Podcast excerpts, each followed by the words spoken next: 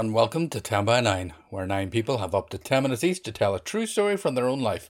I'm Paul Doran, and this is the 10 by 9 podcast.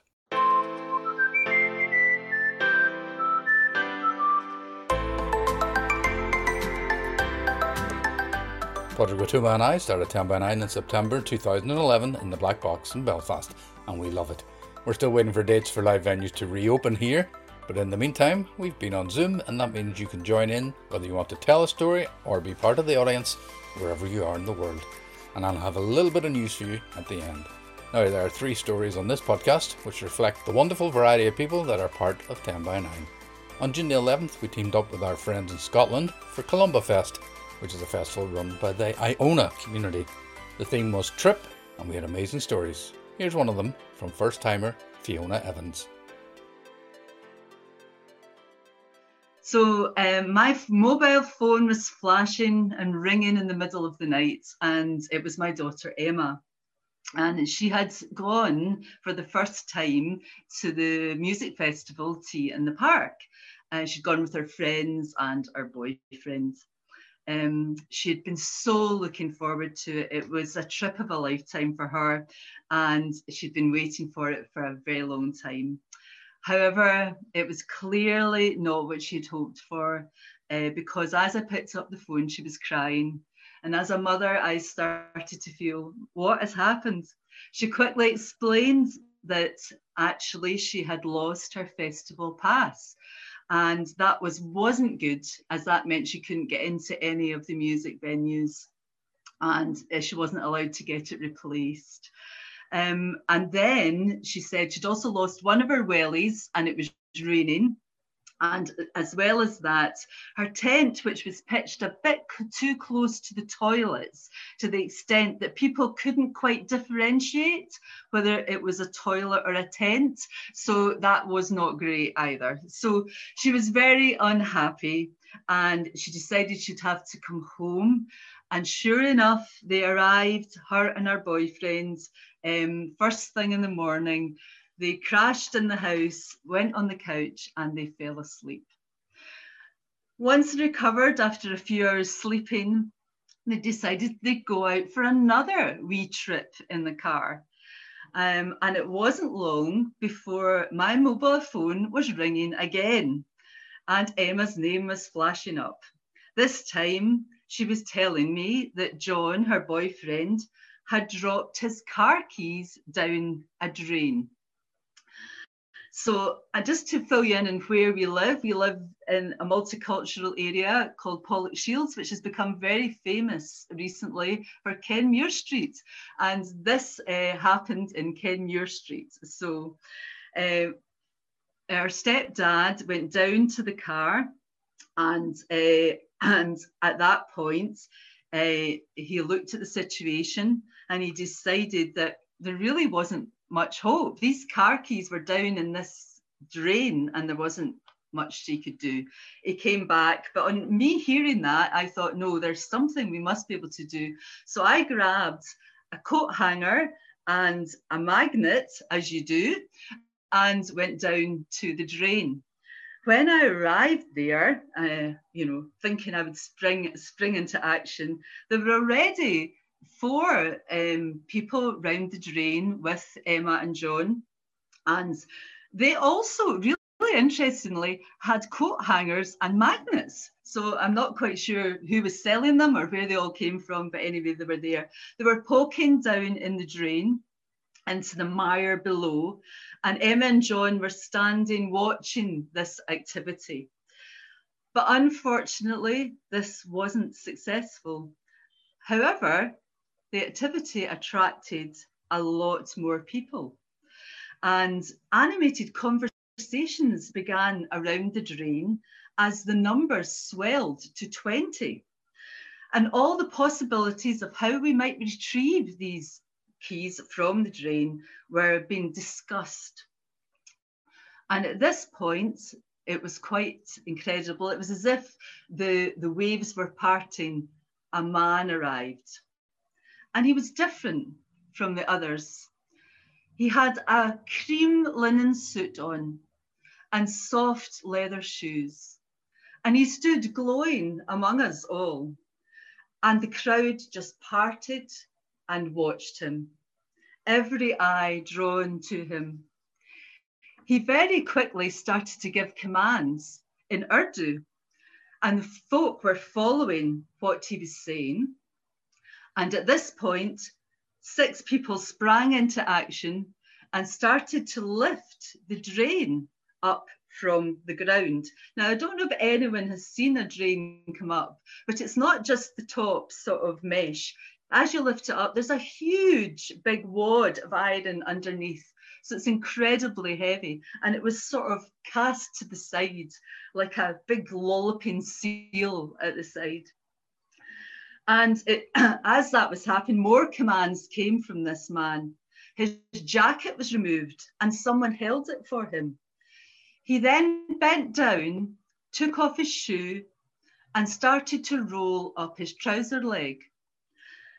Silent among the crowd as he put his foot and leg down into the drain. We watched in astonishment as he felt round in the mire, in the viscous, horrible stench and to try and find the keys with his foot. After about 20 minutes, he pulled his foot out and people said, Have you finished? And he turned and looked at everyone and said, Have I found the keys yet? And at this point, everyone just agreed that we had to continue. He then gave orders. There was a mini market at the corner and um, he went into the mini market and asked them to bring out these gallon plastic containers and asked them to cut the top off of them. He then ordered um, people to put them round the drain and he lay down on the ground and started to, scoop out all the dirt from the drain and throw it onto the pavement. The coat hanger people were very excited because they were employed once again because they could then scoop the um, go, look through the mire with their coat hangers to see if the drain if the keys were there so we did this for another 30 minutes and uh, and after a while unfortunately the keys weren't found however he wasn't giving up and he decided to lie down on the ground once again. And this time, he put his whole head into the drain, along with his hands and his arm, and stretched down into the drain and felt down. People were holding his legs at the other end, and he went down in and felt round down the bottom.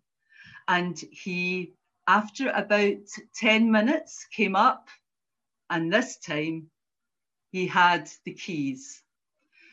There were now 40 people round the drain at this point, and the, the cheer from the people was just enormous and quite incredible for Emma and John, who couldn't believe that the keys had been found everyone's sort of started to say, oh, you'll have to give him something. He's done such an amazing thing.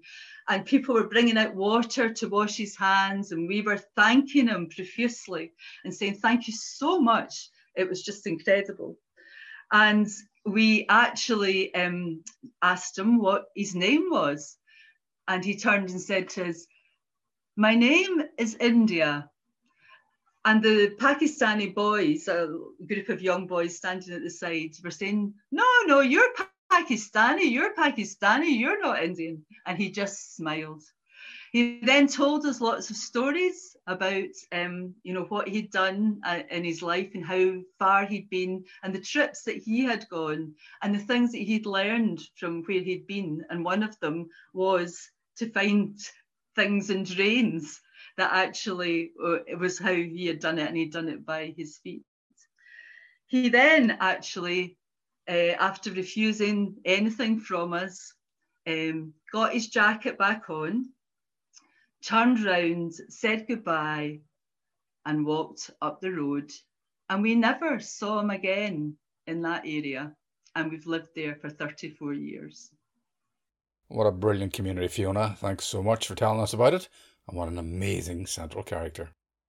And if you want to see Fiona telling that story and all the other stories from that evening, go along to our YouTube channel. Practically all our Zoom stories are there in bite sized chunks going right back to April 2020.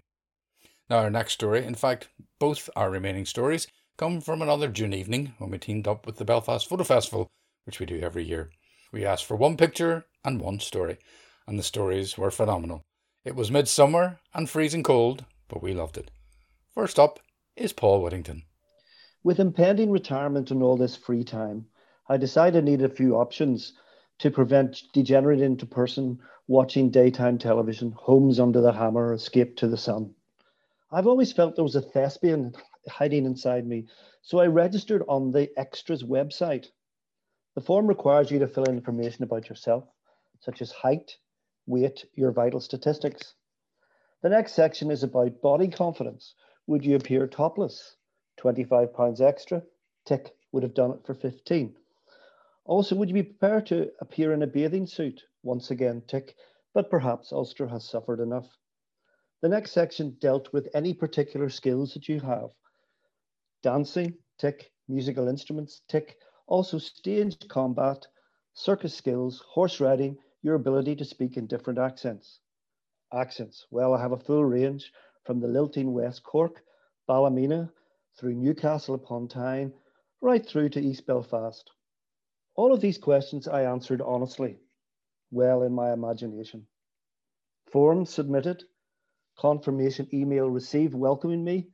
All I had to do was wait for the call. I don't mean to boast, but I will. I had availability checks for Marcella season four, Line of Duty season six. All of them came to naught.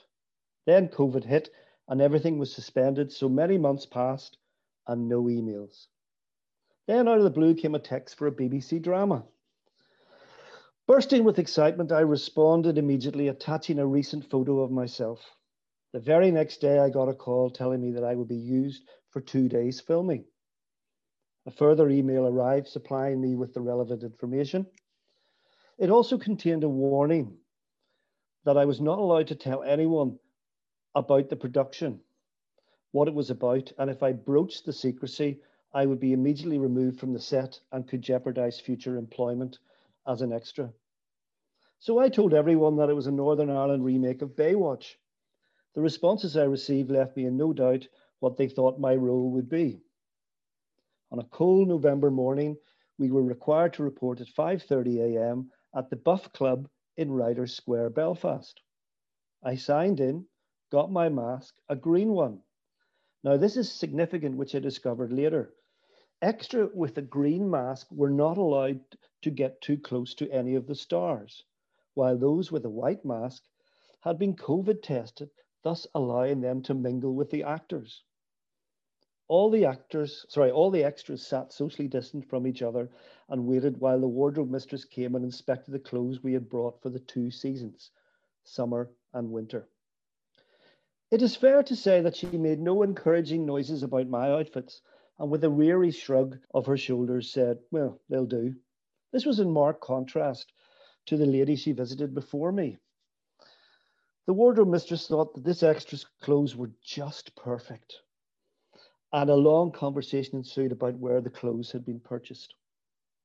Next came the hairdresser, who sprayed, brushed, coiffed, and combed hair. For some inexplicable reason, she didn't spend any time with me, which I took to mean that I had got my hairstyle just right. The first scene was summertime. So when the call came, we left the Buff Club and assembled round the corner in our t shirts. The next hour was spent watching falling leaves being brushed away as the rain started. We were all in high spirits, but after nearly 20 takes of the scene, we were soaked as the rain was now lashing down. Our protest signs had disintegrated. Lunch was called, and we retreated to the sanctuary of the Buff Club to dry ourselves, thaw out, eat our lunch, then change for the second scene, which thankfully was in winter. So big coats and warm jumpers were now worn. The afternoon session was filmed in gathering gloom in monsoon weather conditions. 16 takes later, The best word we heard was wrap, which indicated the day was over. As we trudged away, a text came telling us the start time for the following day was 7 a.m. The second day was very illuminating, as it showed the hierarchy of the film set, and you were conscious of your position, which was at the bottom. We arrived at Stormont to find the crew just starting to set up. So we were putting our positions and our costumes checked by the wardrobe czar. She didn't like my beanie hat, so I had to promise not to wear it during the shooting. Also, she set my scarf in a particular way. She firmly warned me that if I, I was not to change the way the scarf was set, I was left feeling I'd been treated like a naughty schoolboy. We then had to practice 15 times our reaction to a text message received by a fellow extra. The words reset, rolling, background mime, masks on, background masks off, and cut are now burnt into my subconscious. Just in case we didn't know our place, we were referred to as background. After being in place for just over two hours, thankfully it was not raining, it was a cold, bright day, three black Mercedes rolled up. The doors were opened by a member of the crew, and our stars exited to be met by another crew member wrapping them in a big coat, another providing them with a chair, and finally one with a steaming hot beverage. Then they were surrounded by makeup artists and hairdressers.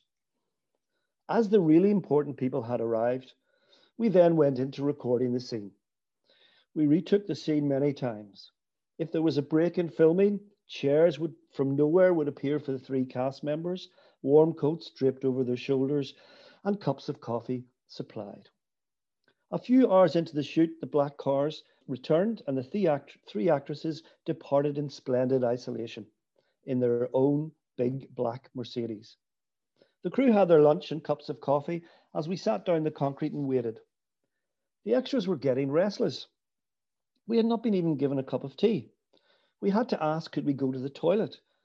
The crew member looked at his watch and seemed impressed at our bladder control. So a 10 minute break was called to get 50 people through a couple of portaloos. Back on the set, the Mercedes had returned. We were able to start shooting the second scene. The actresses and crew, revived by their lunch, were in high spirits, while the extras were getting mutinous. The sun was getting lower in the sky, the temperature was dropping, so between takes, I put on my beanie. Less than a minute later, the wardrobe lady, wearing a warm coat with matching gilet, a woolly hat, on her head, clutching her steaming cup of coffee, rushed over to remonstrate with me. Take off your hat. We can see you. Why are you wearing your hat? I must say by this stage I was slightly peeved, so rather testily I replied, I don't wear my hat during the shoot. It's getting Baltic. Okay, promise me you'll take your hat off and don't move that scarf. And off she went. That's you told, the cow, the lady beside me said. We started another shoot we had to wave our poster on poles and mime shouting. A gust of wind caught my poster, causing the edge to slam into my head. I carried on till the end. It was a fellow extra to point out that my head was now bleeding. The sun had now set. Everyone was getting tired and cold. We had to retake the final scene so many times with different camera angles. It was a crowd scene with multiple cameras, moving through the crowd with us cheering, always watching for the cameras so that we never obstructed its movement. Eventually, everything was finished, and at 4:30 p.m., our lunch arrived. Sadly, there was not enough lunches for everybody. We all piled into the minibus, socially distant and masked. There was not much conversation as everyone was weary. I drove home a new awareness of the work that goes into making a few minutes of film, wondering if I would end up on the cutting room floor. As you can see, I made it onto the screen for a total of four seconds Notice no beanie hat, even though the temperature had dropped close to freezing. On the first day, I was an angry protester. On the second day, a joyful one, thus showing my full range of emotions. Looking back on the experience, it was interesting and enjoyable, and I'm still waiting for the call. Thanks so much, Paul. You've really suffered for your art. Good luck with future productions. Now, as you know, 10 by 9 is always free and always will be, but we do have a Patreon page if you'd like to help cover our costs and keep us going through this period. We are so thankful to everyone who has donated. If you don't like Patreon, you can give via PayPal. Just look us up using our email address, which is story at 10by9.com. That is story at 10by9.com. Equally, you can just sit back and support us by turning up, by listening, and enjoying.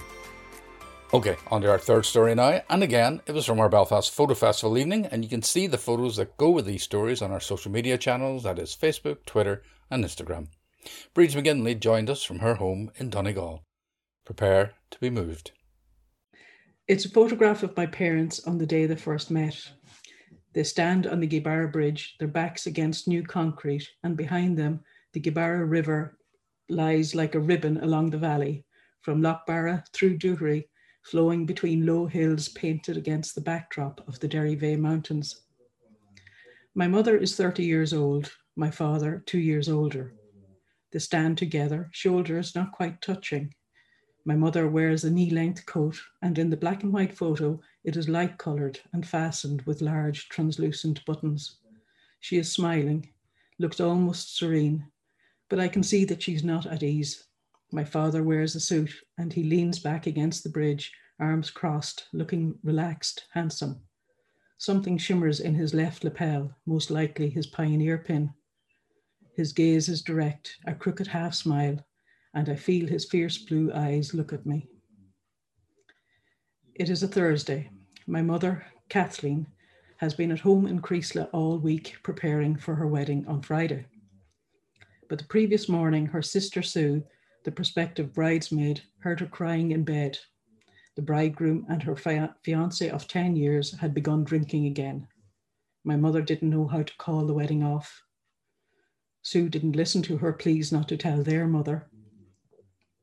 Better the Wednesday before than the Wednesday after, Granny said, not pausing from the milking. But she insisted that my mother relay the news to the invited guest herself. So on Thursday, Sue and her fiance Gus drove my mother to the houses of relatives and friends. Later in the day, because they were close by and because my mother was distraught, Gus dis- suggested that as a diversion, they call on his brother Dominic, who on his re- recent promotion to sergeant had been transferred from Cork to Doochary. So my father, always ready for an excursion, joined them, and on the Gweebarra Bridge they stopped to take photographs. When they looked at the camera that day, my parents didn't know they would be married within a year, that the first of their 11 children would be born nine months after their wedding. They didn't know that they would move to many different towns, that they would leave behind two babies in unmarked graves. They didn't know yet the pattern of car trips over so many years that would build a repertoire of family songs The West's Awake, The Holy City, Puff the Magic Dragon, an effort to unsuccessfully stave off car sickness. That day, they couldn't have imagined the world that was waiting for them, how the certainties of church and state would crumble in their lifetimes how they would deal with adult children emigrating, grandchildren conceived outside marriage, homosexuality, suicide. They didn't know that my father, an ardent teetotaler, would succumb to alcohol in his middle years and wrestle with it until the end. They couldn't foresee my mother's descent into dementia in her 80s, unable to remember anything except the words of the emigrant's letter, to which we faithfully joined in the chorus because they're cutting the corn in Creeslough the day. As they stood on the Gweebarra Bridge the day they met, my mother was someone entering her own power for a however brief period. My father knew he was in the presence of beauty, a feeling he held on to even after my mother was buried, and he wanted to join her. The last time I saw him, unable to walk or talk, but with full mental capacity, his eyes held the same piercing quality shadowing his thoughts that ran like a river through be- bewilderment to anger to sadness. And when I searched for this photo, I couldn't have known that I would set aside all that history. I didn't know that my sadness and grief would dissipate in the eve- evening mist over the Gweebarra. I didn't know that instead I would see my mother smile on a country road in springtime as she inhaled the first primrose's delicate scent that I would see the arc of her arm as she scattered grain like confetti to feed the chickens she finally managed to acquire in our small garden town, town garden. That I would see my father sitting at his mother's untunable piano that they brought with them to every house we lived in, playing his flourishing rendition of the Maiden's Prayer. but mostly I didn't expect the sudden intense recollection of how their eyes sparkled when they looked at each other, or that I would see them chatting and laughing, easy and relaxed, with relatives, friends, strangers, and remember how we children eavesdropped on stories that suggested our parents were so much more than we would ever know. In my mind, my parents still stand together on the Gweebarra Bridge, their backs to the mountains, facing the widening estuary where the river drifts through golden sand towards the setting sun. My mother's eyes dance. I hear her soft voice. My father's mantra was that everyone should have a party piece, and now he sings his, laughing at my mother's modest protestations. His vivid eyes sparkle while her brown eyes glow. I hear his voice wavering across the bridge, across time, notes rising and falling with the ebb and flow of the tide. Oh, I will take you back, Kathleen, to where your heart will feel no pain. And when the fields are fresh and green, I'll take you to your home again. Oh my goodness. Oh, what I say, Bridge, you make me want to cry. That was beautiful. That was so, so beautiful. And that is like, it's such a gorgeous, gorgeous photograph. It's so touching, really, really is. Um, thank you so much. What a wonderful um, tribute to your parents, really bringing them to life, flaws and all, which I, I think is I think is how we should remember um, people, especially our parents. Thank you. Thanks, Paul. Yeah, I was I was surprised how writing the piece I worked. You know, the flaws are generally what well what can stay in your mind. You know what you remember, but uh, I, I went through that. Went to happier times. You know, so it was very interesting. It certainly was, Bridge. I can't thank you enough. That was a very special story that touched so many of us there that evening. And that is pretty much it for this podcast and pretty much it from 10 by 9 for the summer. We have an event coming up on July 29th with Bangor's Open House Festival. The theme for that is Seaside Stories. So if you've got a beach memory, go along to the guidelines page on our website, 10by9.com, and get in touch. Otherwise, we're planning to wind down over July and August. It's proving practically impossible to compete on Zoom, and so much is opening up. And let's face it, if you have a choice of staring at a computer or going to a restaurant or a bar, or catching up with friends and loved ones during these bright evenings, well, there's no competition. And that is fair enough. Also, the podcast is going on a brief hiatus. We're planning to give it a bit of an overhaul, but watch out for the odd bonus pod. And remember, there are hundreds of stories that you've probably not heard that you can go back and listen to. This podcast is a 10 by 9 production, and if you've ever wondered who makes our amazing and hilarious photos, that's the brilliant Padraig Ó Tuama. Thanks to you for listening, and a special big warm thank you to Leanne McConville, who helped with the Zoom operation on our photo evening. But thanks most of all to Fiona Evans, Paul Whittington, and Bridge McGinley. I'll be back with another podcast soon, but for now, enjoy your summer. Bye bye.